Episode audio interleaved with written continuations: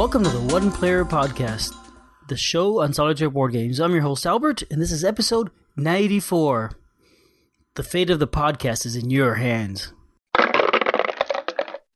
Welcome back, everybody. Um, hope you've enjoyed your break. Welcome to 2016. It is great to be here.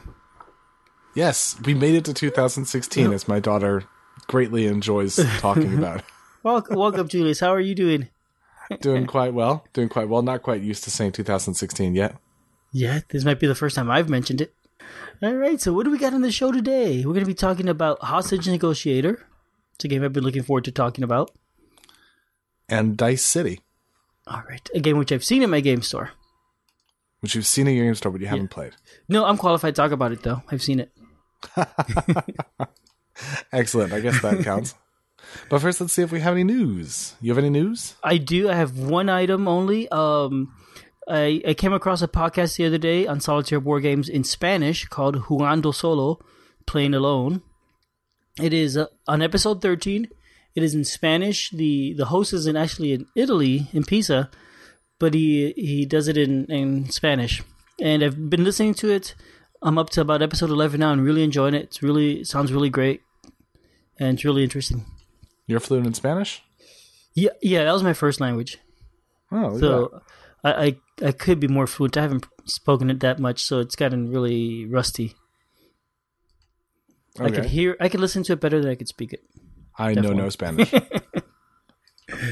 All right, and so that's it. That's my news. I'll include link in the show notes, but it's also now on the One Player Guild. So if you go there and you look for the in the header for the podcast link, you'll find it in there too. All right. And another piece of news. Uh, do you recall Land 6 from the recent print and play solo contest? Yep, I remember that game. So in Land Six, the idea is that you are. I mean, the the the theme of the game is that you are the Lord of Dice in a battle against the Lord of the Cubes.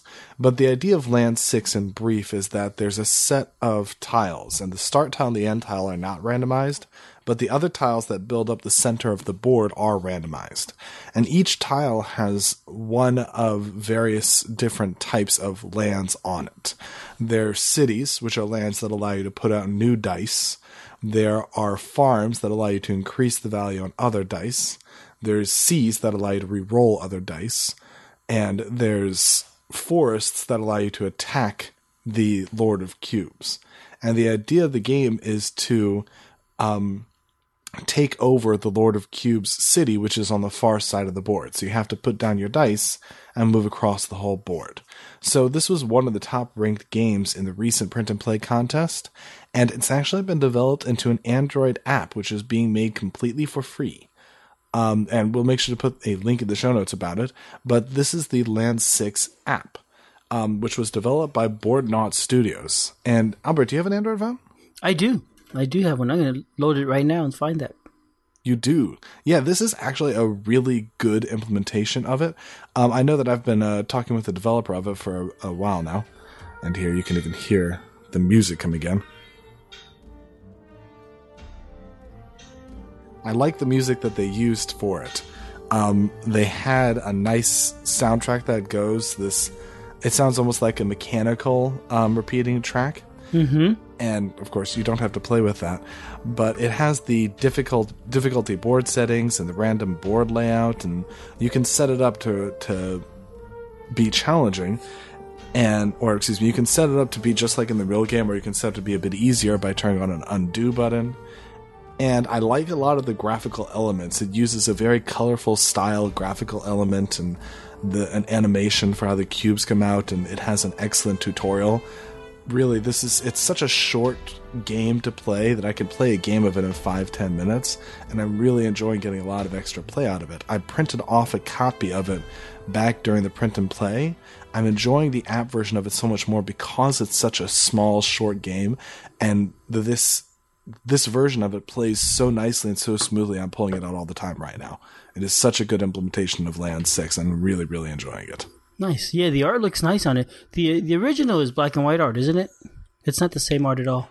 Well, it depends upon which type you print. Ah. So there were a couple versions that came out originally. There was an initial black and white that came out, and he later added color.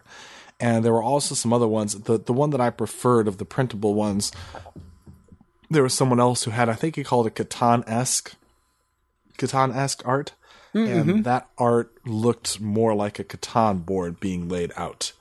Um, and so that was the art that I personally preferred, uh, and I thought it was okay. I thought it was fine. Um, perfectly. I, that was that was the art that I preferred because I thought that the colors really popped for that one. I don't think he pulled any existing elements for this version of the game. I'm not sure because I know there were a couple redesigns. I don't recall. Um, but the art here, the the very very nice, colorful. I mean, if you're familiar with Android and the idea of material design, it it has that sort of look to it with the nice floating buttons and the uh, wavy line art and the different colors. I just think it looks it, it's a really good implementation. I really do like it. Very cool. Okay. Yeah, I look forward to trying it. Yep, and it's got a good tutorial too. Nice. Okay. That's something that's very very important in, in a um, board game. I do like the tutorial. Mm, Yeah, that that that's really useful in a in an app game. Nice. All right. Any more news? Um, one that I don't. I'm not sure if there's any solo games on it, but do you play any games online against other people? Um, Star Realms. Star I still Realms play Star Realms. Yep. That's all. Okay. Um, I do play some against some other people, and the only one that I think I play solo is Nations Dice from Boiteajeux, um, who does a solo version of Nations Dice. I don't think there's any other solo ones online, but just recently, Board Game Arena, which is the other um, online board game place that I use most often, uh, they actually just recently made it so that it works on mobile. Mm, nice. Okay. So they readapted it so that you can play online board games from your phone or from somewhere else, which means you could just take a turn whenever it happens, and you know you got a little bit of free time, pull up and play another turn. And I don't know, not really, not really relevant for solo gaming because I don't think they have anything solo there. But I'm getting a lot of use out of it since they just turned that switch on just just recently, and I'm already enjoying being able to just pull up my phone and take another turn. Cool. Okay. Yeah, I've played games on my phone before, like uh, on Yucata Day, um, against friends, and it was hard to play it on my mobile phone. It just did not work well. So it's, Right, nice to know now- that somebody is implementing something that does work. Right now they've implemented it, so I've already played a game of Targi. Um, I've already played a game of let's see what else have I played with it?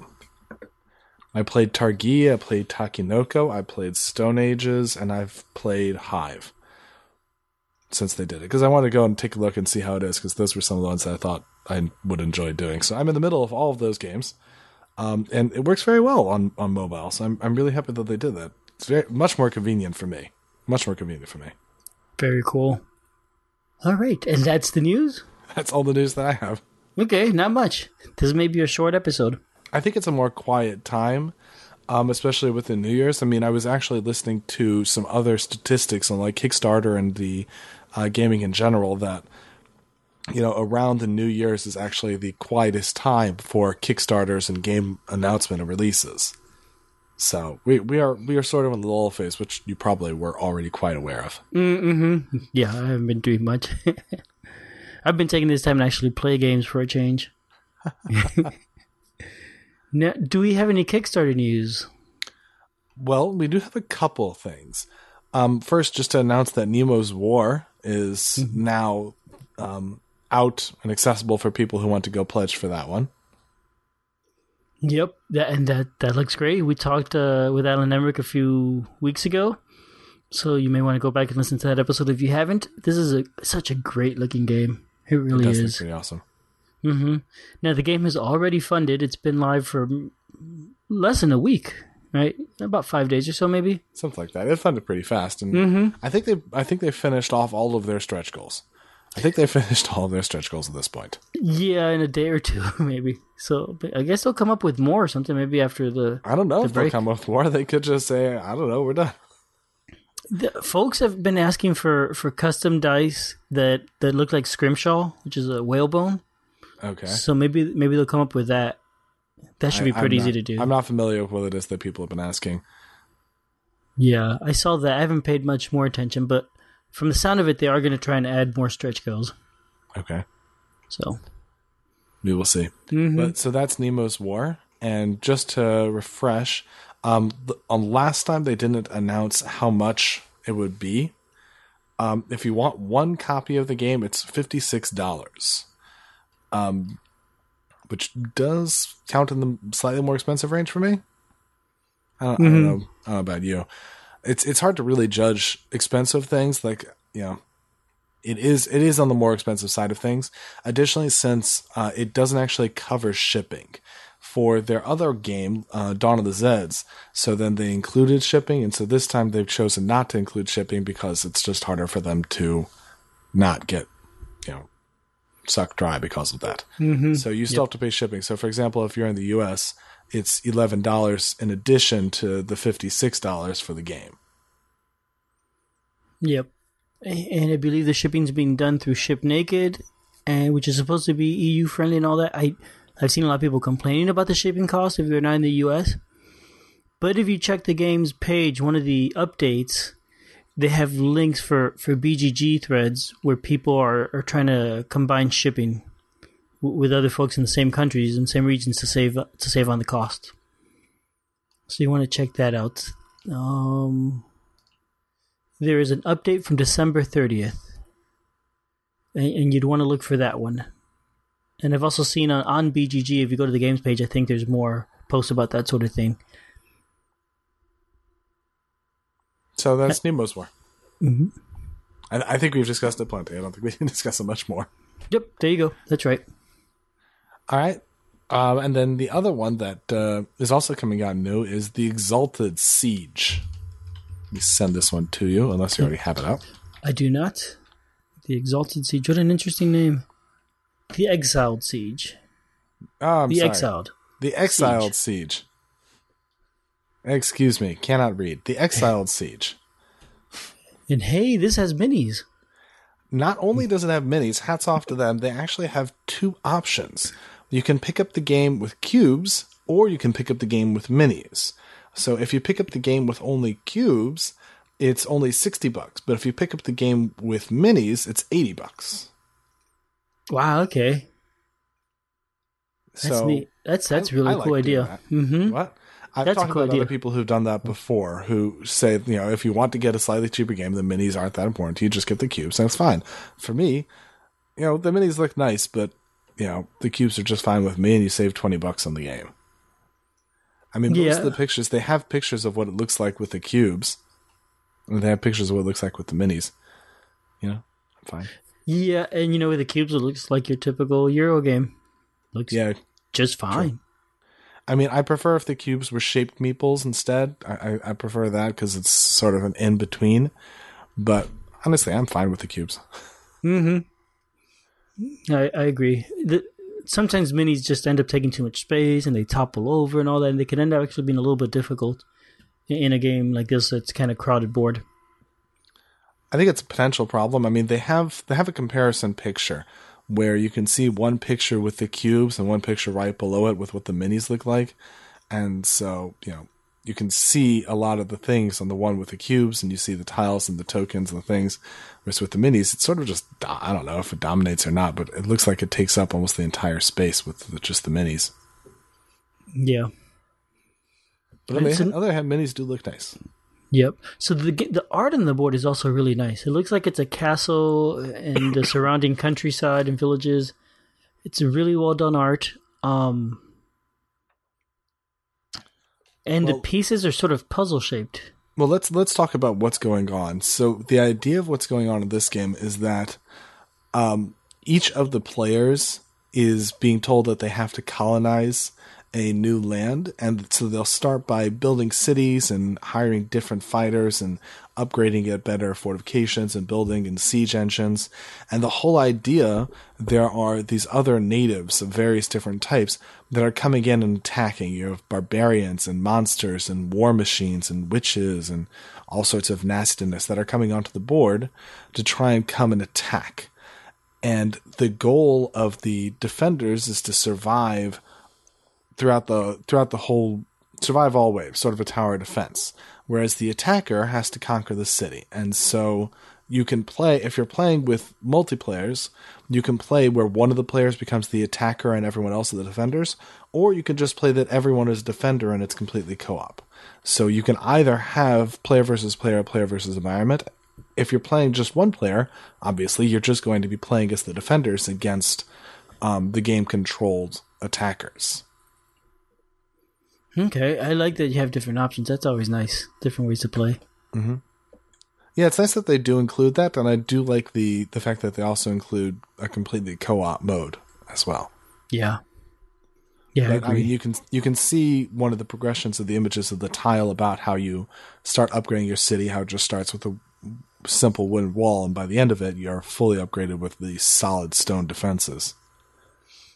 And so this one ends the day before Nemo's War. This ends on January 27th. Mhm. So, so if you're backing them both, your wallet's going to take two big hits. Bam, bam. If you back them both, yeah. Yeah, this is, it's like $60. And the miniatures are not, are they seem to at about 20 $21. Is that right? um, Maybe not here. even. I don't know. It's I think it's it's fifty dollars if you don't want the miniatures, and it's eighty dollars if you do want the miniatures. Ah, okay. I see. There is a. So it's it's a thirty dollar difference if you want the miniatures, unless you get the early bird. Yep, and there's there's still over 150 left of those, so maybe you can. There's three hundred. Uh, there's three hundred left. Of the early bird? Oh, I'm sorry, I was reading backwards. You're looking. At the, I'm not sure which one you're looking at. I was There's various math. different. There's various different pledges. There's There's- yeah. there's the adventurer, which is the basic copy of the game, and then you can do the champion, which gives the limited edition hero card and autographs and extra stuff and other things like that. And then you can also get the copy with the miniatures, which is seventy five dollars early bird or eighty dollars without early bird. Okay. And then there's the early bird for getting the extra stuff with the minis and et cetera, et cetera. Which it appears is the most popular one. People want the everything. Y- you know, because if you don't, you'll miss out. You'll never get another chance. Oh well. I hate to say it like that, but I play so many games that oh oh well. what can you say? You know, yeah, I, I was playing um D-Day Dice yesterday with my son. I, we're having a great time, and, I and I was telling him how about how the Kickstarter happened and and had all this stuff and how it got crazy out of hand and all this. And you know, when I backed it, I only backed it for the basic game. So I've got that plus all the bonus stuff. But I don't have any expansions. I was thinking, boy, I wish I really had the expansions. I should go online and pay a fortune for them now. You know, I don't need them. I missed out on them, and that's okay because because you know what, I'm just I've got enough. Yep, yep. Mhm. Yep, yep, yep. So that is the Exalted Siege, and like you said, this one is going to be finishing up on January 27th. The exi- the Exiled Siege. I know I keep The saying the Exalted. that's right. the Exiled Siege. I will get it right eventually. And you got to put a gap between exiled and siege. The exiled siege. There's a colon in there. Just- There is a colon in there. Otherwise, it sounds like the siege itself is exiled. Well, it's it's the siege of the exiled people because the people you are an exiled people and you're being sieged. Yeah, but the siege isn't exiled. It The would be very hard to exile a siege. I'm not quite sure how you would exile a siege. That'd be convenient. Oh no, we're being besieged. Exile them. Yeah, Good, that- good, that's good done. luck with that. good luck with that. Good luck to you, I say, sir. Good luck. All right, so so that's it. Two items on Kickstarter.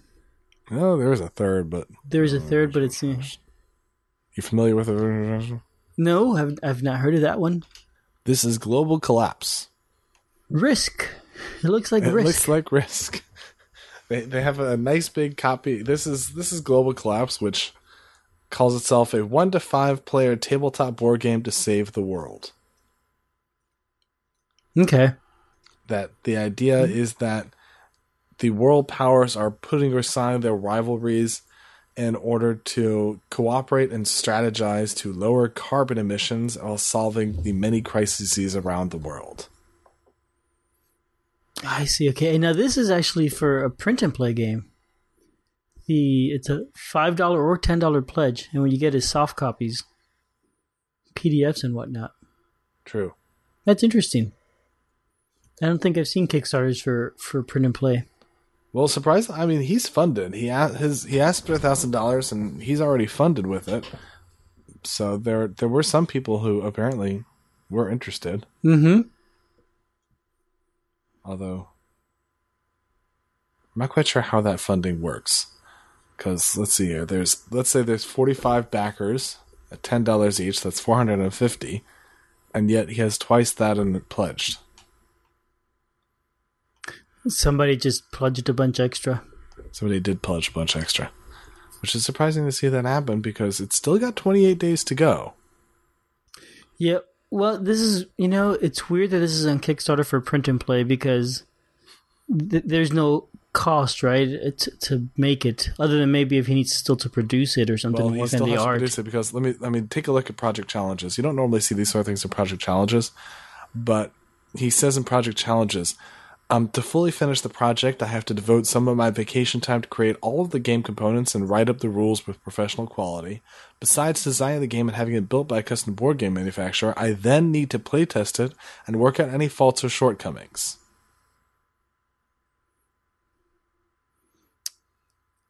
Um, wait, so you're saying he's getting it printed by a game manufacturer? Well, I'm not quite sure. He needs time to create the game components and write up the rules, and he also will then need to playtest it and work out any faults and shortcomings. Hmm. Okay. I think he has things in backwards order. Yeah. So this game isn't quite done. Done. Yeah. So, so I mean, in a way, though, this, in my mind, this is more really what Kickstarter should be about to help somebody create something.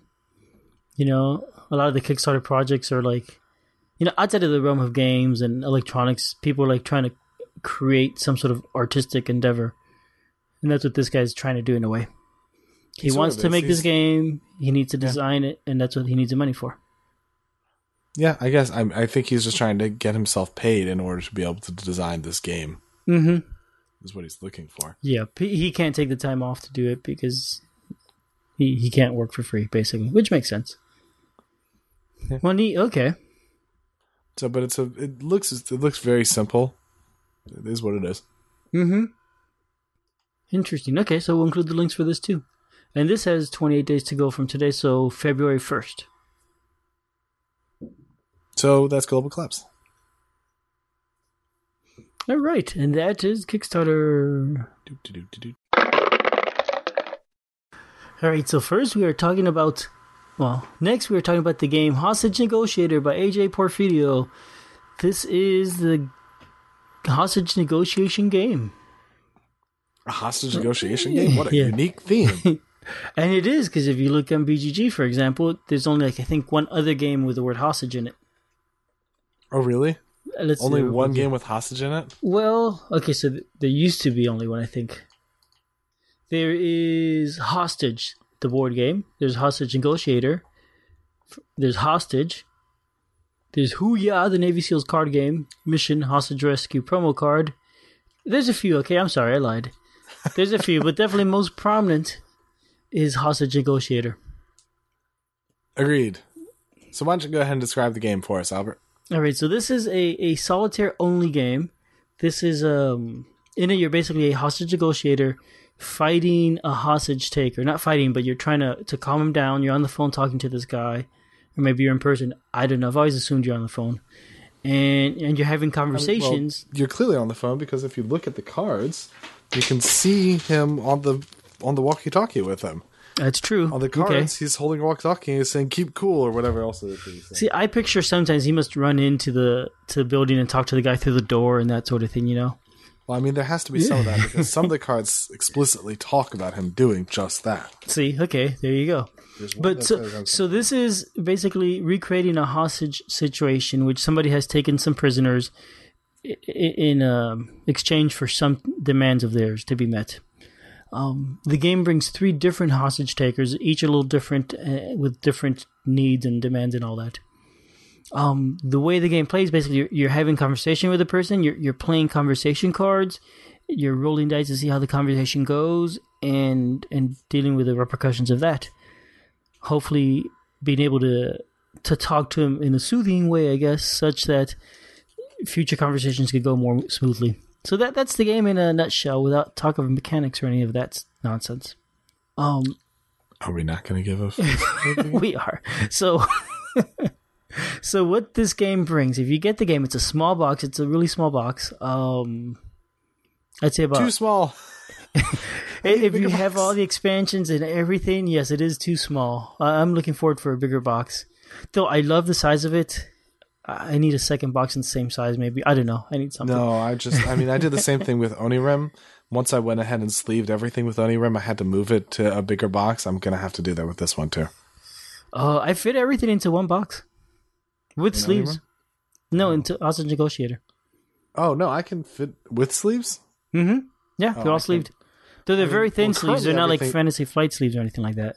I mean, currently everything fits in the box, but I haven't actually sleeved the game. Currently everything fits in the box. But if there's another four expansions that are coming out, it's not going to fit in a box. No, that that won't happen. Well, okay, so the box is small, and what has what does the box have? It has a bunch of cards, some dice, and a bunch of neat meeples, um, and a board, right?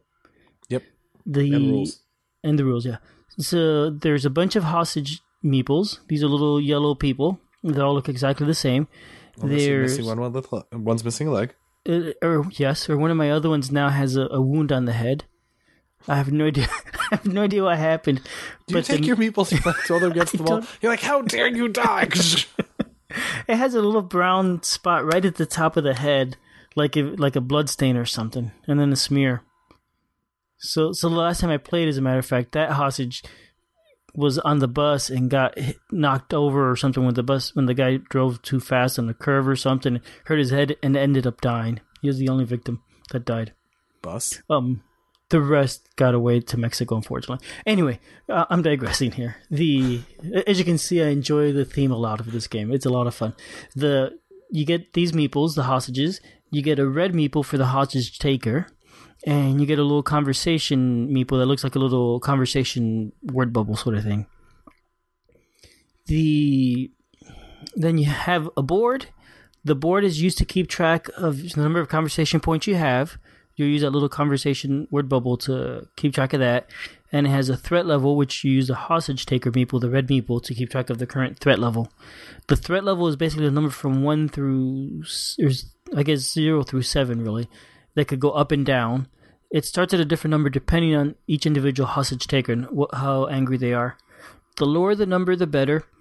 As a, as a matter of fact, it also determines how many dice you roll. Normally, it's two dice. If you get it down to, I think, a a one or lower, you get to roll a third die, a one or S.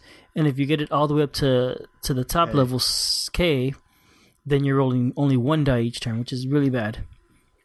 Yeah, then you're in Um, trouble. Yeah, then you're in Because also, if you're all the way up in K, every time it gets one more threat, you actually have one of the hostages get killed.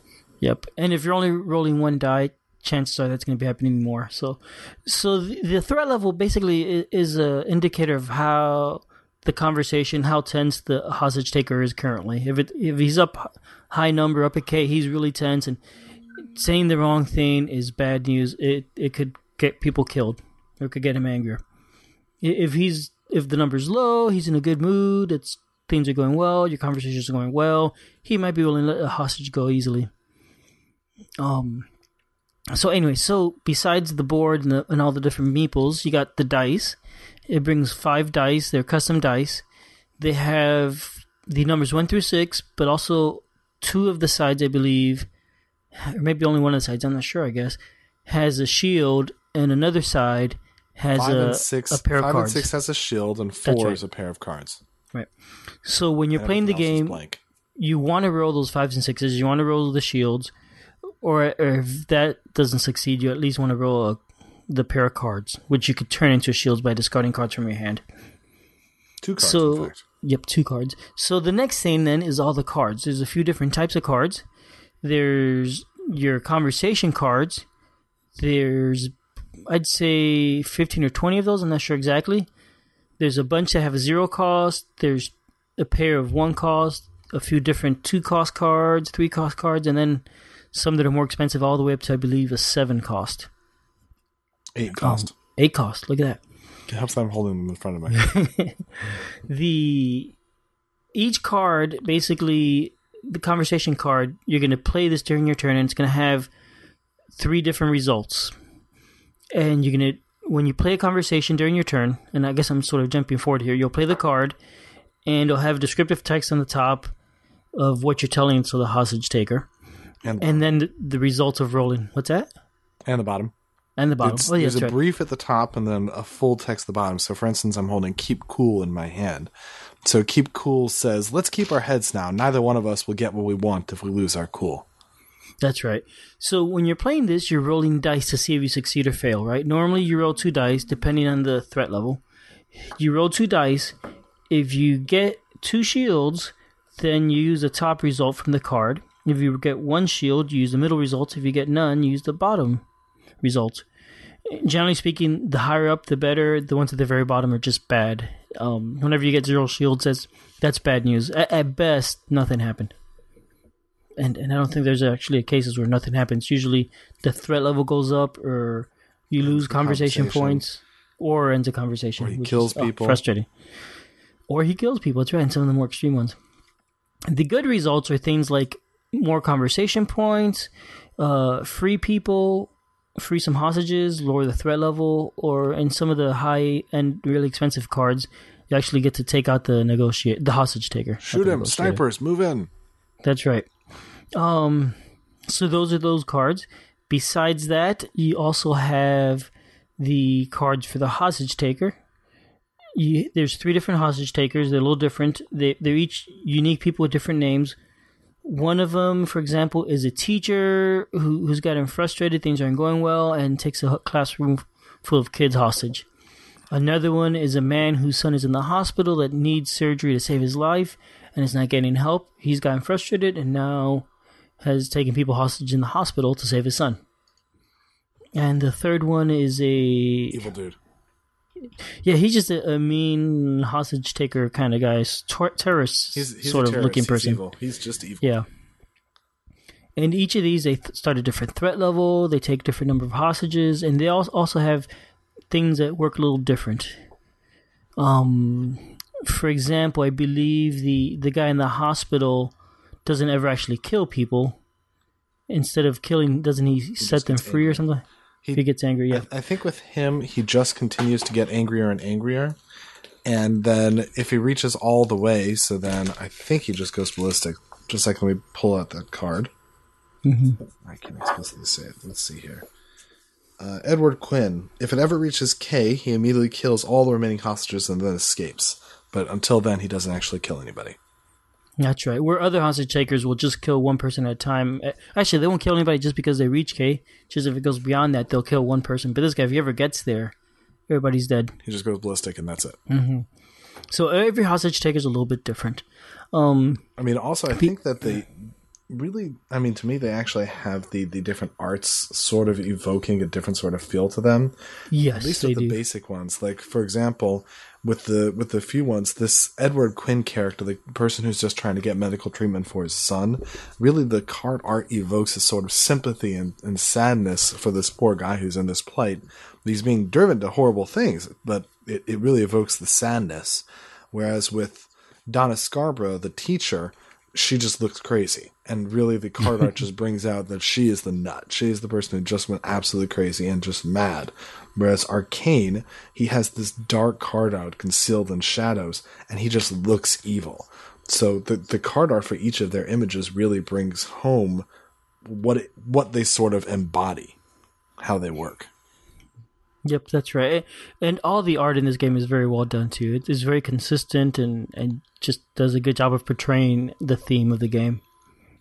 Well, actually, just in terms of the card art, I think that I mean, when I originally had seen it on Kickstarter, I thought that some of it needed a little bit of work, and I think really the only thing that I was a little put off by was the escape and um, was I think it I think it was the escape cards that on the back of them. Let's just see here. Yeah, the escape demand cards are just this guy going out an open door. Um, and I remember looking at it on Kickstarter and thinking that it just looked very plain. But when you see everything all put together and how it all works together, I think that really the card art all meshes together into this uh, into a nicer set of art altogether. Yeah. Well, the the original version in the first Kickstarter actually looked more like a stick figure. It almost looked like the one player dude running out of a door. Um, that style of art, which is you know very different from the rest of the game, mm-hmm. and folks comment on that, and, and, so AJ had it changed. Um, and so so that's so really, a couple wait, cards we haven't mentioned. The art that I'm recalling is actually different than the art that's currently in the game. Maybe if it, if you're thinking of the first Kickstarter, yes. Interesting. He fixed it for that. It, it really was one player dude running out the door. Interesting. I, I kind of wish he'd stay there just because you know who he was. But anyway, so so there is actually a couple other types of cards, right? Which um, which Julius just mentioned, which is the uh, the demands, the demand cards. Thank you. There's unique demands to each hostage taker. Hostage taker. It's the what they want. And for example, for the uh, for the Quinn guy, he wants his his son to to have surgery or, or whatever. So those are his major demand cards. The teacher has different demands, and the other guy has different demands. And besides that, there's also escape demands, which is uh, common. You they're shared among all the hostage takers, and you actually draw a couple each for each time you're going to play and there's a few different minor escape demands. And things like a bus or a helicopter or a yacht or whatever. Um, some hostage takers may have one demand of each. Some may have more than one of one type or the other. It, again, depends by the hostage taker.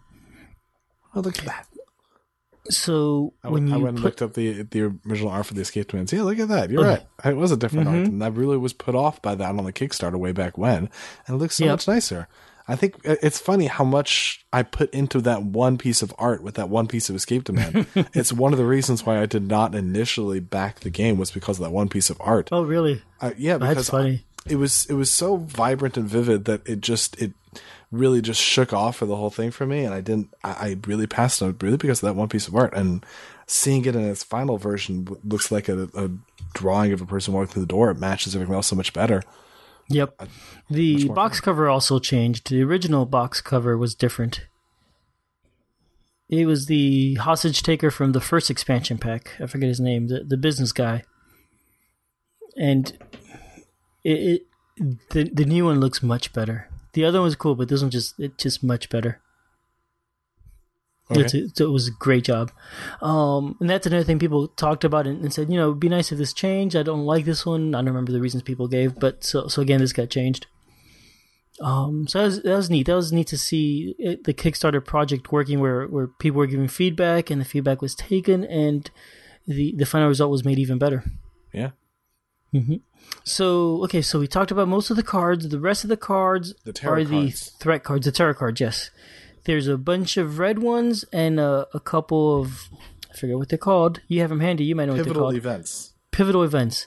So when you play, you're gonna put one pivotal pivotal event card on the bottom out of out of maybe five or ten that you have. You draw one randomly. You don't look at it. Base game. Six, okay, and then you draw ten of the threat cards. And is it called threat? Am I getting that wrong? Terror. Again? terror. Thank you. I'm sorry. So you draw ten out of I think twenty or so terror cards, and you shuffle them and put them on top of the the pivotal, pivotal event. These are generally speaking bad things are going to happen, but but not always. But there's just things that are, that's going on that are out of your control. That just suddenly something happened and it changes the the game a little and how the conversation is going. And they could be things for like a hostage has been killed, or the hostage taker took more hostages, or minor demands, or somebody was freed, or yeah, or maybe some extra minor demands.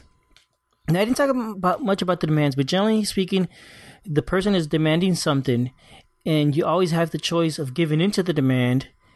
And when you give into the demand, you get something in return, but then that tends to have a bad consequence for the rest of the game. There's usually something good that happens immediately, but there's another yes. penalty for conceding, which can happen continuing onwards or can just happen for that turn, depending upon the specific one that you're talking about. Yep. And generally speaking, the more that he that you're giving him, or the more you're getting, the more he's gonna get out of it later. Some some you could concede and oh he wants water, no problem, give it to that. That you know the consequence is still trivial. Why not? Others is like you know he, he wants a helicopter and a yacht. Sure, you could have that, but it's going to cost you. Yeah, or something. that's right. That's right. There's a few that if you concede the demand, he escapes immediately after that. So you you could con- you could give that one up if if you think you could win right away. So anyway, that that's some of the strategy that happens in the game. So that's all the different things. Um, when you're gonna play, you pick the hostage taker you're gonna play against.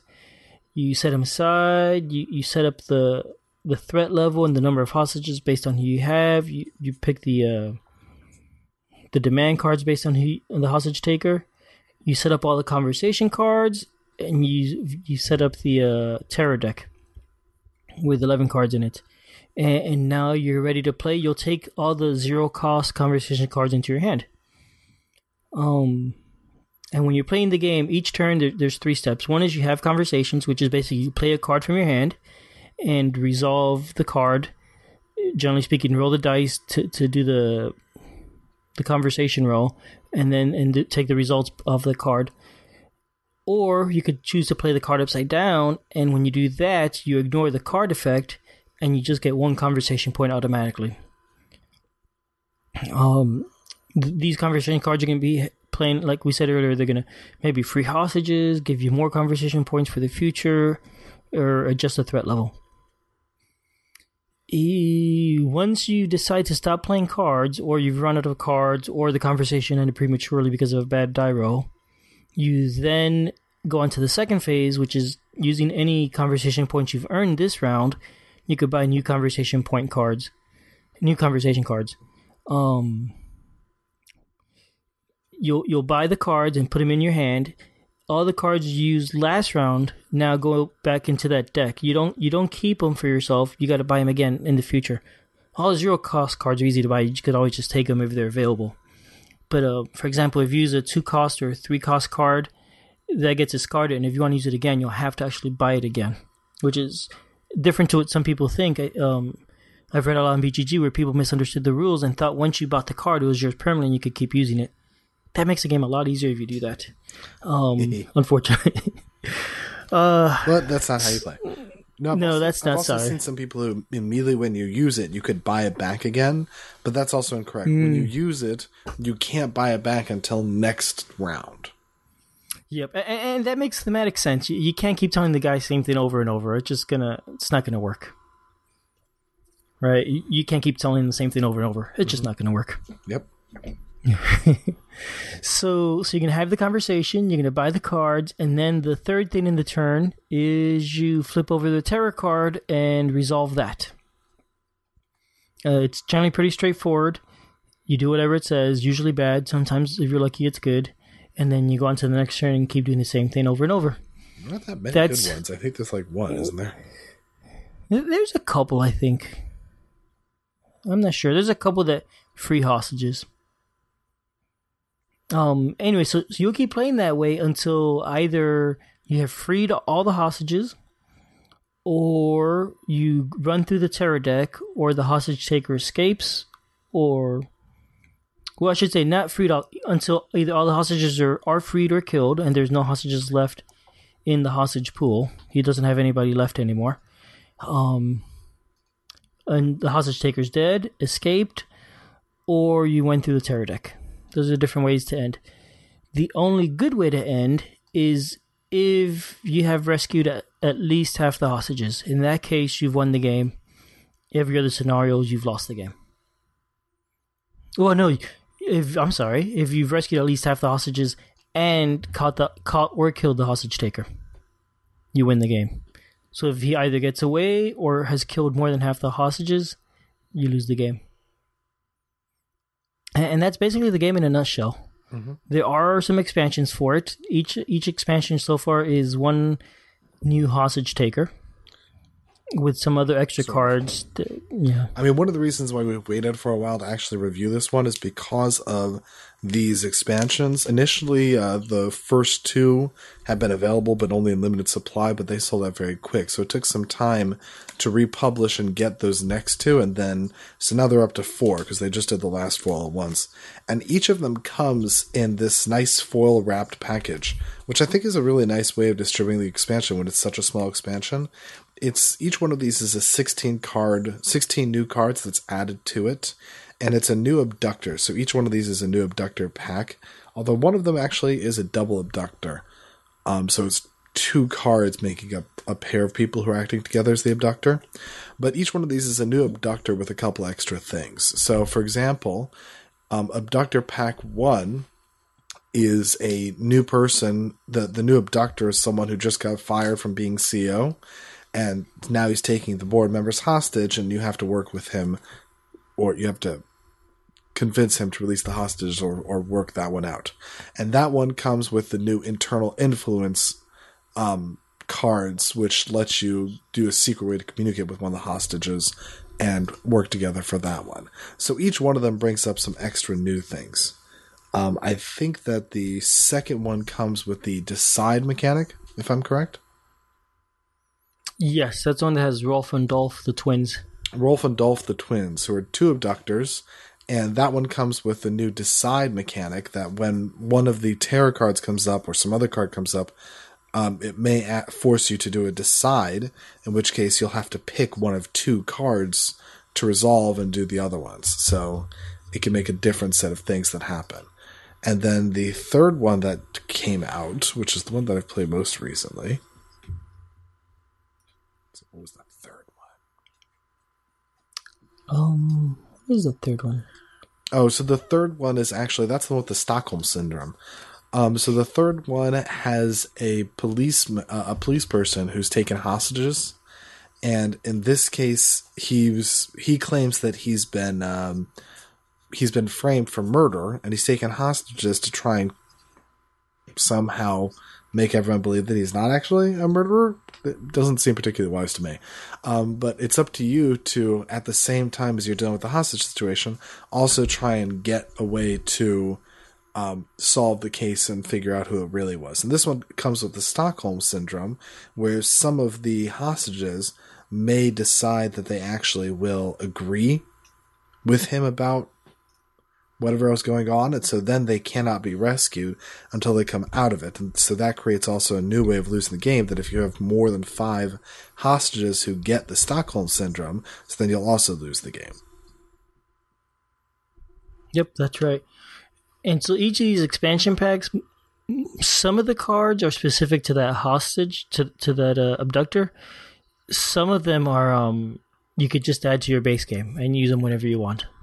Yeah, that's mostly with the terror cards. So the terror cards come with what looks like a little hole in them. And so when it's specific to one of those abductors, so then that hole will be filled in with their face. Now, personally, I don't know about you if you keep those separate, but I actually just keep a big deck of all of the terror cards. And so mixed in with those are all of the terror cards that are specific for all the different hostages, uh, all the different abductors.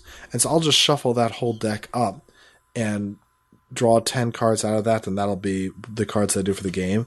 And if I turn over someone who's specific to a objective that's not in the game, I'll just put it back on the bottom of the big deck, the ones that didn't come in the game, and draw another one out and see if that one matches. And if not, I'll keep drawing. Mm-hmm. That, that makes sense. That, that's an easy way to do it, so you don't have to like dig through it before you set it up. Right. I think that's it's just easier on me because exactly, I, I don't want to have to deal with setup, and you know it works just fine. Mm-hmm. So this is it's a quick game to play. It's a quick game to set up. It's a quick game to play, and I find it extremely thematic. I, I every time I play it, I have fun time playing and having conversations with the abductor and that sort of thing.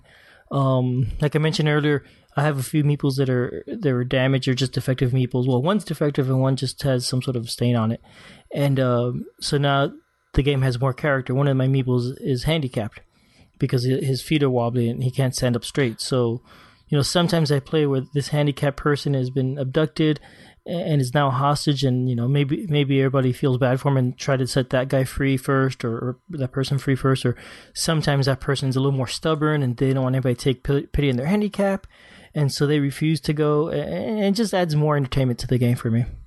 you know, playing that way. Now that I actually we just discussed only three of the four expansions that are currently out. Um, we didn't discuss the last expansion, which is Abductor Pack Four, um, and the reason for that is, is because I actually haven't opened it or played it yet. I am sitting here with a pack; it's still sealed, and Albert said I should open it live right now. Mm-hmm. Woohoo! Let's open it. So it comes with this nice tinfoil wrapping, and so this one is about an abductor um, who's apparently on a bus. And I know that Albert's played it because he mentioned the bus beforehand. And I, not having opened this, said, What are you talking about, a bus? Yeah, I, I played this one yesterday. It was really fun. I like this one a lot. And I have the pack open, and we pulled out the cards. And so each one of them actually comes with this um, additional rules card. So far, at least, they've all come with this additional rules card that shows you about some of the different things that are going. And so it looks like here, because you have the bus and it can either be moving or stopped, it looks like.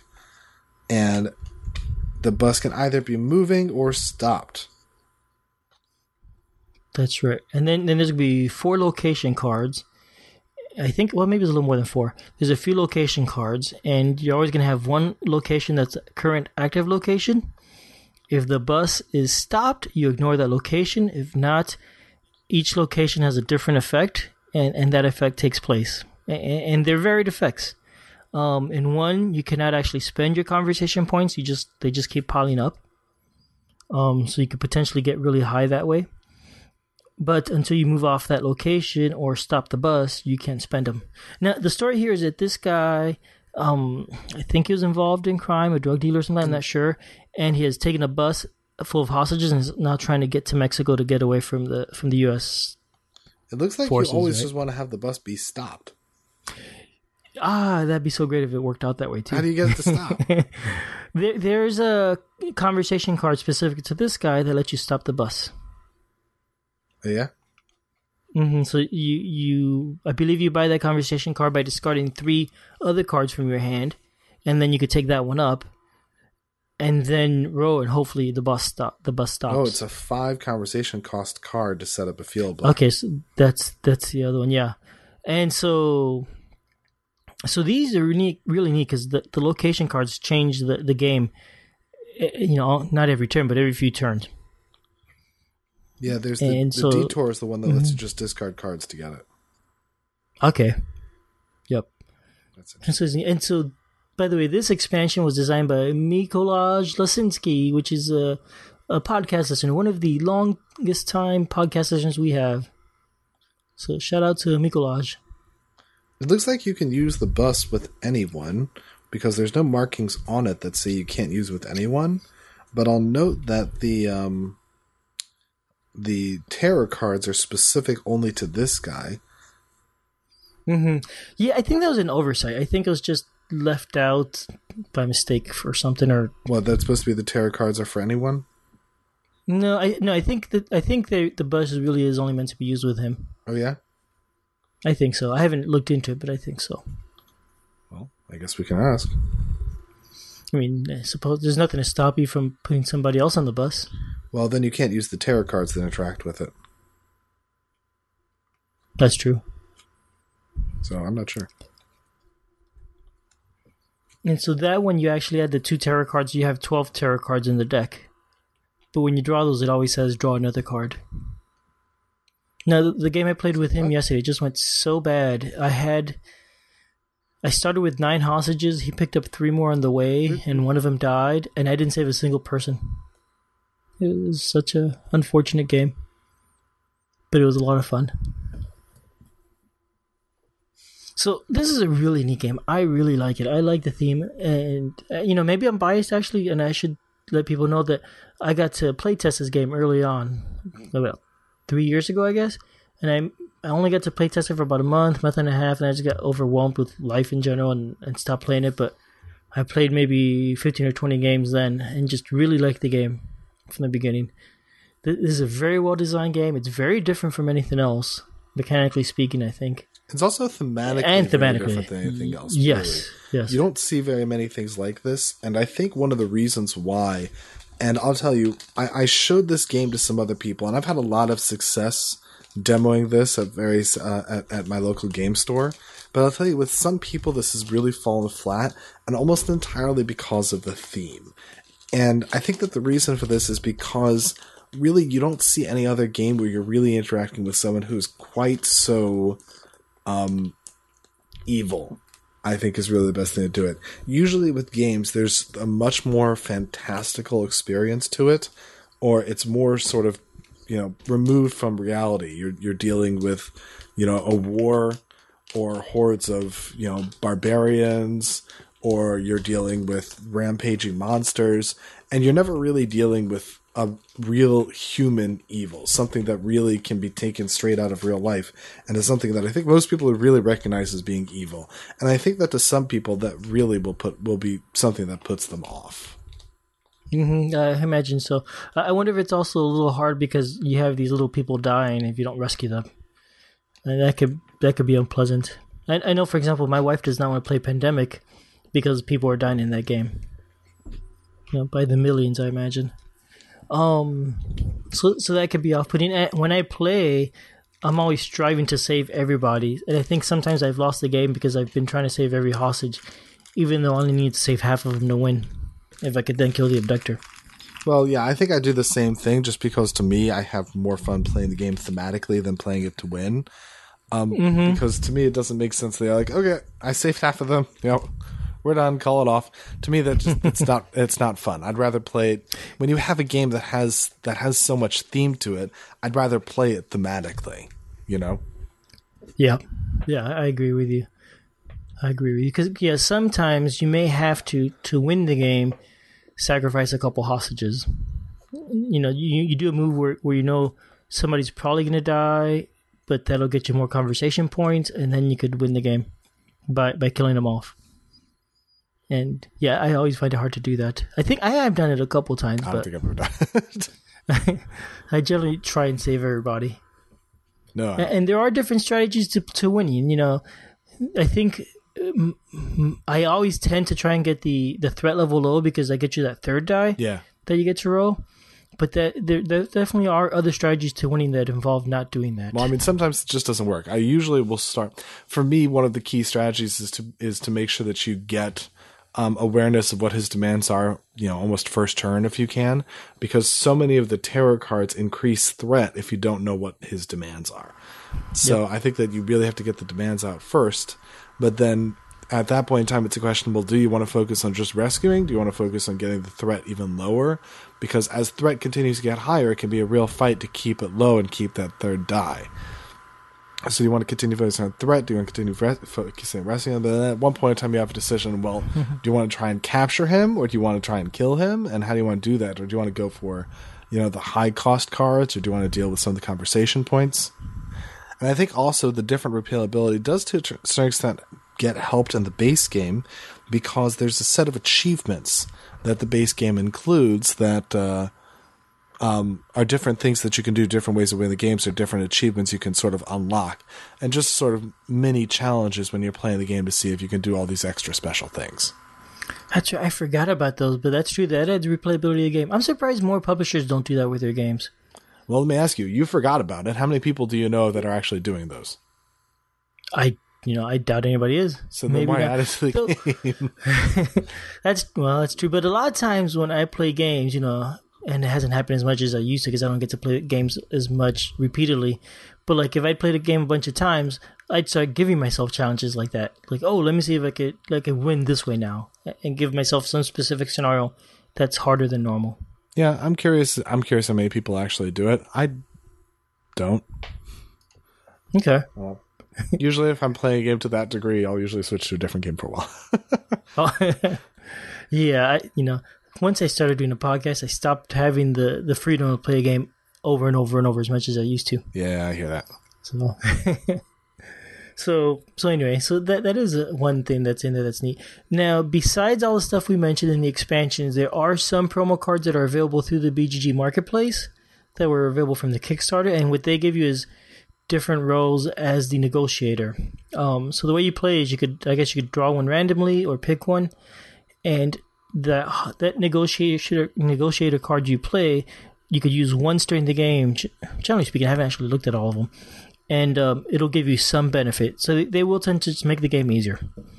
Um, and they'll give you some benefit, like maybe one guy's ability is to, to let you re-roll a failed roll once during the game, or or change a one to a six or something. There's different things. Maybe one person might be able to free one specific one hostage, whatever. But th- that that gives you more variability in the game too, and does make it a little bit easier. So I think that's everything we need to say about Hostage Negotiator. I think so. Yeah, it's a great game. Definitely check it out. This is the the second printing of it. The first one sold really fast, so you know pick this one up before it sells out again. We'll wait till it's on Kickstarter. yeah, I assume he's going to be going back to Kickstarter for his next set of expansions. I think so. I, I hope so. No idea. Uh, I'm looking. I'm looking forward to seeing. And he has announced four more expansions. I don't think we mentioned that, did we? You touched upon it. And these are going to be designed by other people. I think he mentioned some somebody signed up. I don't remember who it was. Some famous designer of some repute. Let me see if I could find that.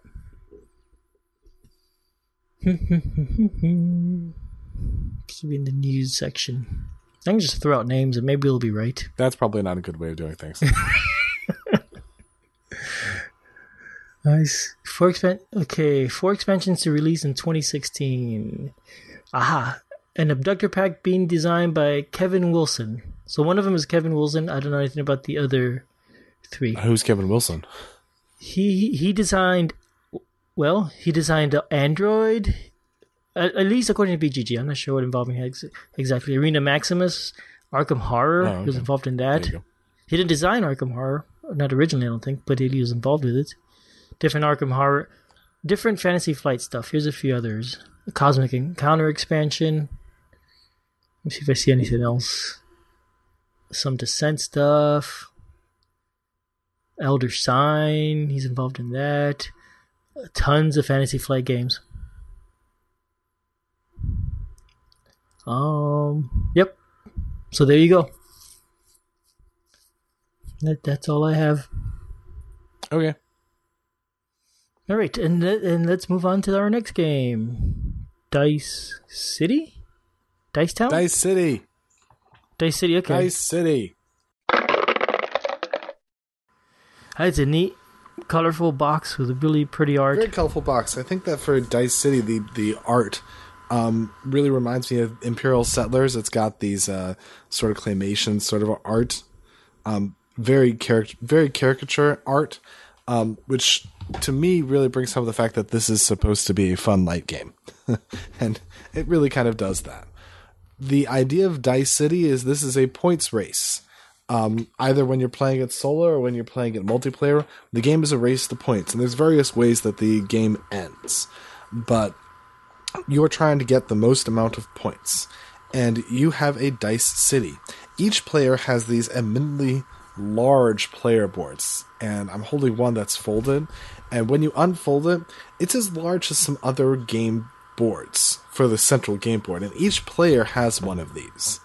And the game board is a grid of a six by of a six by five set of what looked like mini cards and each one of these spaces is somewhere where your dice will go. So you have a white, a yellow, a red, a blue, and a black row, and a one, two, three, four, five, six column. And each player gets a set of five dice, and those dice are white, yellow, red, blue, and black. And on your turn, you will roll your five dice. And wherever your dice end up is where you put them on the grid. So the white one will go on the far left corner, the yellow four will go in its spot, and etc. all throughout the board. And then on your turn, you can use each of those dice to activate them to do something on the board. The most standard thing you'll do is you activate the location that the die's on. So, for example, if I have a white one at the beginning of the game, I can activate it to get a thing of wood from the forest. Similarly, along the way, you can get some wood, some stone, some ore, or as Maeve calls it, the black things, the wood, and the tofu because she thinks the stone blocks refer to tofu. That's what I get for marrying a vegetarian. Um, so you can also use it to get some swords, Or as you continue to upgrade, you can do some more interesting effects with the sort of things that you can do. With the core resources, the wood, the stone, and the ore, you can use those to buy new things. And so the game also comes with these different stacks of cards. And so some of the cards are a bunch of copies of the same sort of thing. So for instance, there's a bunch of copies of the lumber mill, which normally if you land on, on a place that gives you wood, you only get one wood out of your die. If you spend two wood, you can build a lumber mill and you replace, you put it on top of one of those spaces. And so later, if your die lands in a lumber mill, you can then use it to get two wood instead of only getting one wood. Or you can use it to replace one of the sword spots. You get two wood instead of getting a sword. And so same thing with the ore, with the stone. And you can use it also to get two swords instead of one swords. So that's that's the basic method for how you upgrade your dice city, is by getting those resources to buy and build new locations and you put new locations on your board and hopefully you'll roll those new locations later in order to get more of them. Now the, the there's also a location deck. And so this is a deck of more unique locations, although they're not all unique. There's actually three copies of each in here but these do more more special things. So, for example, there's some that let you put out new army locations, which are the places that give you extra swords, or give you extra swords, or let you reroll dice, or just give you straight up points. And so, for these locations, typically, even just building them will give you points. So these cards have in the corner a point symbol. At the end of the game, for any cards that you still have on your board, you get to total all those up and they add to your points within the game. So you may want to just pursue building as many of these locations as you can in order to get points from building those locations. So um, another way to get points is by using your armies. So I talked about how you can activate locations in order to get resources and build things. You can also activate locations to get swords. Now then, the game actually comes with tokens to track your resources. The game doesn't actually come with tokens to track your swords, um, which I think was potentially an oversight. Oops, they just didn't do hmm. it. Um, and the reason why they didn't do it is because you can't hold on to one of each of your resources each turn, but you can't hold on to your swords at all each turn. You can also steal resources from other people. You can't steal swords. The way you steal, the way you use swords is you can use them either to force another player to reroll dice, which is awfully fun when you're playing competitively against another player. um, so you can force them to reroll dice, or you can even better, you can deactivate a location.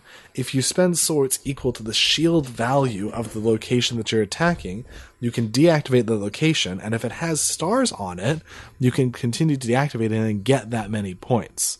So if one player built a really nice location, they can you can continue to go there and ping them, get the points at location, and make sure that they never get to use it. Which is also a very nice. fun thing to do when you're playing multiplayer. Um, you can also use it to attack bandits, which is straight up trading in points, uh, swords for points. There's a number of these bandit cards that are out on the board. And so they range in different values. For example, the basic one is three shield is two stars. So if you get three swords, you can trade that in for two swords. Um, so that's how. So that's the sort of things you can do with swords. Um, you can also use swords to steal the other player's resources. Um, and the last way of getting points is by doing ships. If you get full sets of trade goods, so if you have two of each trade good, three of each trade good, or if you get four of each trade good, which is really hard to do. You can trade that in to buy a ship or trade goods with a ship, which can give you a lot of points. If you get four of each trade good, which is really hard because once again, you can only save over one of each trade good per turn. So you need to generate three of each in a turn and still have one saved up from last time, which can be very hard. But that can get you 20 points, which is a huge amount of points. Um, and that's the last way of getting points the game ends when various things happen. If you run out of all the trade ships, if you run out of all the location cards, if you run out of all the basic location cards, if you run out of all the bandits. Um, so there's various different ways of winning the game. When you're playing when you're playing multiplayer, so everyone is racing to see how many points they can get before someone ends the game. When you're playing solitaire, when you're playing solo, you're racing to see each turn you have to discard four locations from the location deck, or five if you're playing more difficult. Um, and then at the end of the turn, at the at, when you run out of cards in the in the location deck, so that's going to end the game no matter what. And then if you got above fifty points, so the game says you win. If you didn't get above 50 points, then you don't win. And 50 points is a pretty median score that I found when you're playing multiplayer, um, although it depends upon the nature of the way the game's they're playing with it. Um, but yeah, so you have to score 50 points when you in order to win the game. Um, and the only way to keep track of points is with these star tokens, and these star tokens r- range from one, twos, threes, fives. I don't even think there are any tens in there. No, there are no tens in there. Now then, because this is a dice game, you need some way to mitigate the what you can do with the dice. So the basic thing that we've talked about, the only thing we've talked about right now is you use the dice to change to to do the location that you're on to do all of these different things to get points. You can also use dice to move another die. So if you rolled and you're so close to somewhere else, you can move a die left or right. You cannot move up and down, but you can move a die left or right to get over to somewhere that'll do a lot more good things for you. And so that's one way of mitigating the dice rolls. Another thing you can do to mitigate the dice rolls is you can pass with a die and get a pass token. Now you can only do this once per turn, but the pass tokens are very useful because anytime you can you can always trade in two pass tokens for any one resource or any one sword, or you can force another player to reroll one of their dice. So use these these pass tokens can be very very useful in doing it. For example, if you're trying to get that 20 point ship, getting a whole ton of pass tokens can make it much easier because you can have as many pass tokens as you want. You're not limited. Um, which is good because they gave you a lot more pass tokens than anything else in the game. So that's the ways, and you can also use a die to reactivate a deactivated location. If someone shot at you or if one of the locations deactivated itself. Um, so those are all the different actions that you can do with the dice, and essentially the goal of the game is to continue rolling dice, use the dice to activate locations, and keep going until you get the most points. Okay, it, it sounds almost like Imperial Settler. It really sounds like the similar engine building kind of thing. I, it kind of feels like a mix of Machi Koro and Imperial Settlers to me, because mm-hmm. you're you're building up your engine, you're getting these extra locations, and you're doing extra things. But as opposed to really, it's not so much a resource management, especially since you're limited on how many resources you can store. Um, it's more about trying to use those dice successfully to do it like like in Machi Koro, where you're trying to have the dice land on what it is that you already have. I don't think it suffers from some of the issues that has in Machi Koro because here you have such a wide amount of things going on on the board that I don't feel like you're really stuck in one specific strategy, like like happened to me at least in Machi Koro. um. So yeah, one of the the issues I did have with it though, when you're playing solo, um, the game has you set up that you get one of each type of bandit and one of each type of ship, and you never actually collect those cards. You just trade them straight in for points, and you have to track how many points you have up to fifty for me that that actually became kind of hard because when you're tracking with the cards and the points and the the locations and everything else it becomes much easier to track it along a track using you know a spot for ones and a spot for tens. And i really wish they had included at the very least in the rule book a space that just has those cards printed right on it one copy of each printed on it with a track to move some sort of token around instead of having to continue to keep track of it with the, with these stars because you simply for me at least I run out of stars and I have to make change constantly when I'm doing it. So I really mm. wish they had included that track, you know, even just printed right in the rulebook. I wish they had done that. Um, and I keep telling myself because I played the game a bunch of times, and I keep telling myself I'm going to go take the cards, I'm going to scan them in, and I'm just going to make one just scan it in and make one for myself just so I don't have to keep pulling out one of each of those cards. Um, I've yet to do it. Um, the game also comes with a nice vacuum packed insert, which has six wells for different decks of cards, one slightly more shallow well for something, and one well for the dice. I don't get this insert. oh. I'm very confused by this insert because I'm not sure what they intended you to put in these wells. Now, I know that there are expansions coming, but I don't understand what you're intending to put in these wells. These wells are have holes in the side of them to make it easy to pull out cards. So it looks like the wells are designed to have cards in them. If I split up everything, each type of card to its own deck, I have more than six decks of cards. And they also become very small decks. So, for example, you know, it would a single deck of the lumber is only like what a half an inch, if even in height, but the wells are almost two and a half inches in height. So I can fit wow. almost I can fit half the cards in the game in a well in, in one well instead of having to put a sixth of the cards in a well. So the wells are just overly large, and then they don't have any wells for all the different resources. I, I guess they expect you to throw all of the different cardboard tokens into the one really small well. Mm. They don't really even all fit for me. so we, maybe it's they they had the insert and they forgot something like the, that. It sounds like they're they're making room for lots of components, or I'm sorry, upgrades. Lots of cards. and for sleeving cards. Yeah, it could be that they're just trying to make room for extra cards. I don't know. All, and all sleeving is, maybe, which is nice. Do they fit sleeved? Do you think, or is it really snug? Uh, I did well. They're all mini Euro cards. They're mini cards. Mm-hmm. Um, I think they would fit sleeved, but I haven't tried because I don't have any sleeves for this size cards. Okay. They they're not really snug, but I don't think there's quite. Maybe there is. I'm not sure. Hmm. That's interesting.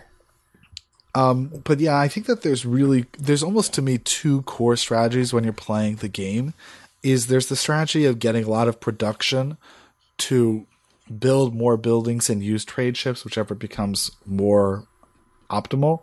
And there's the other one that is get a lot of swords to go with the bandits and attack the other players. And to me, really, I think all the strategies sort of devolve just into those two types of strategy. Although how specifically things work out can really be based on luck of the dice. Um, about whether or not you're going to be able to do that, and if you have to change change horses midstream. But really, I think that all the strategies really just come down to one of those two things. Um, it's it's a light it's a light game. It's not a really heavy, deep, thinky game because I mean, really, there's dice involved and it's only a couple of resources involved.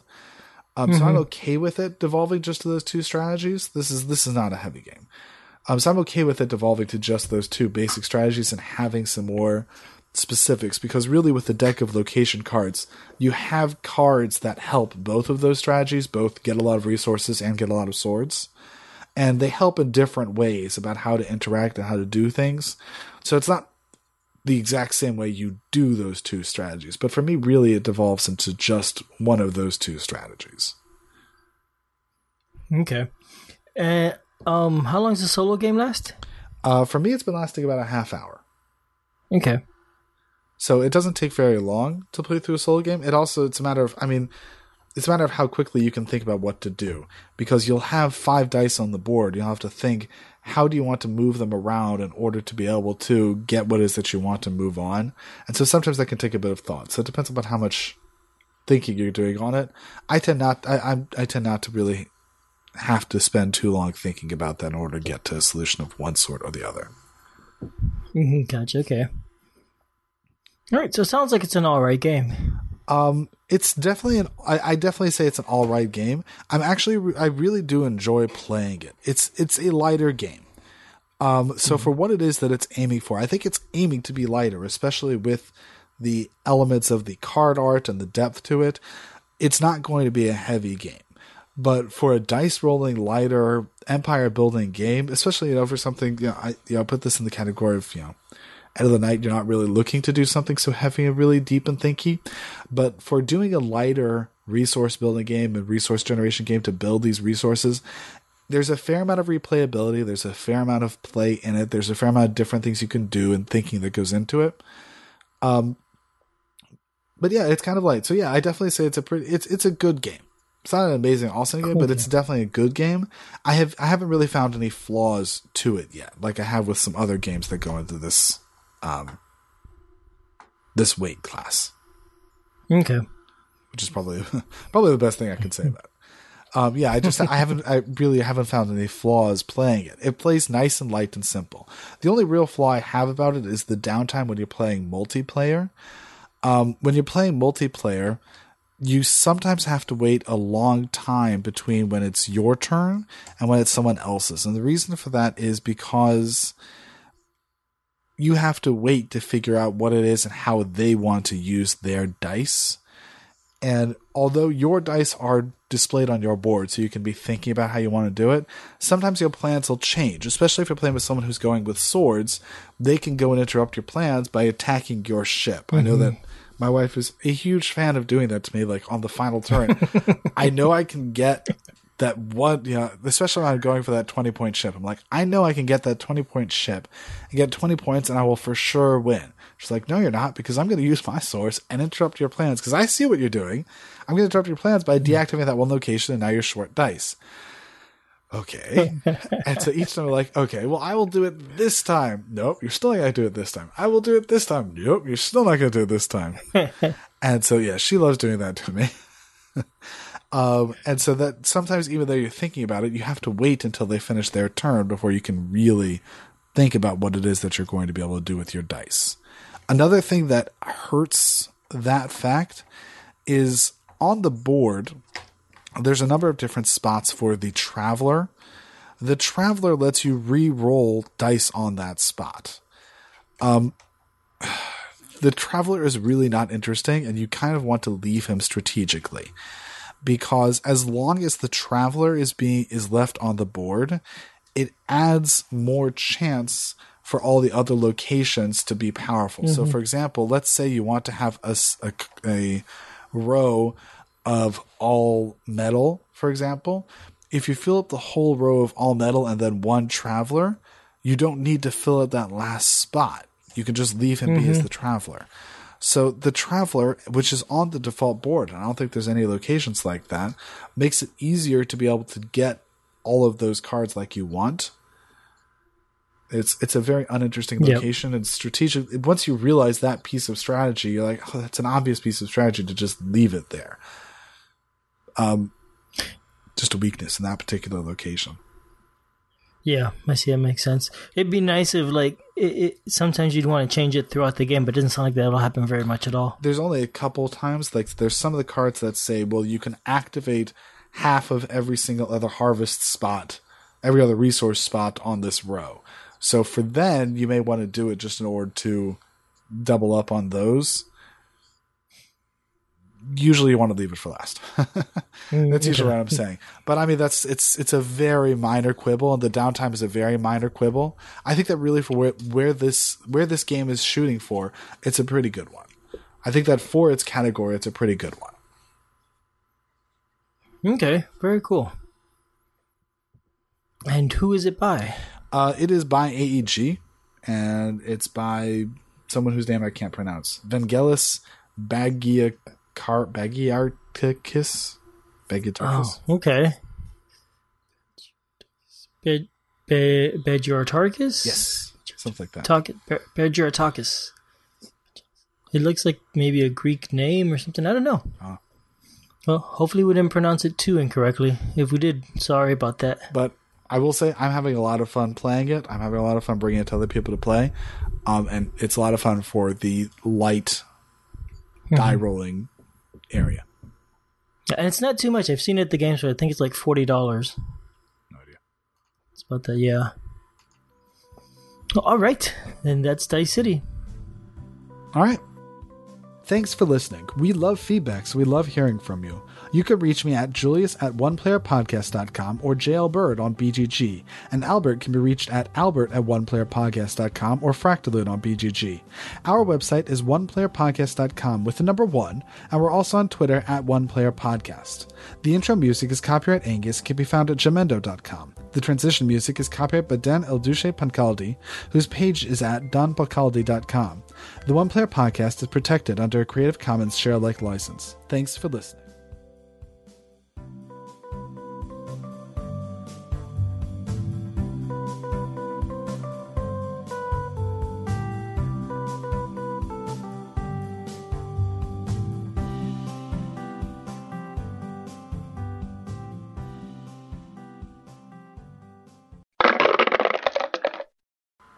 I think I probably would have just cut already. Oh, we're cut. So then you won't hear from us again. I mean, you will, but you won't hear this from us. Oh yeah, I think at that point I was thinking I'd already been going into the music because that was lame. Yeah, well, not everything. lame. And that could be. You should keep it all then. lame. Keep the lame. Keep keep it. No, I'm not going to keep the lame. Well, skip the lame and go on to the extra lame.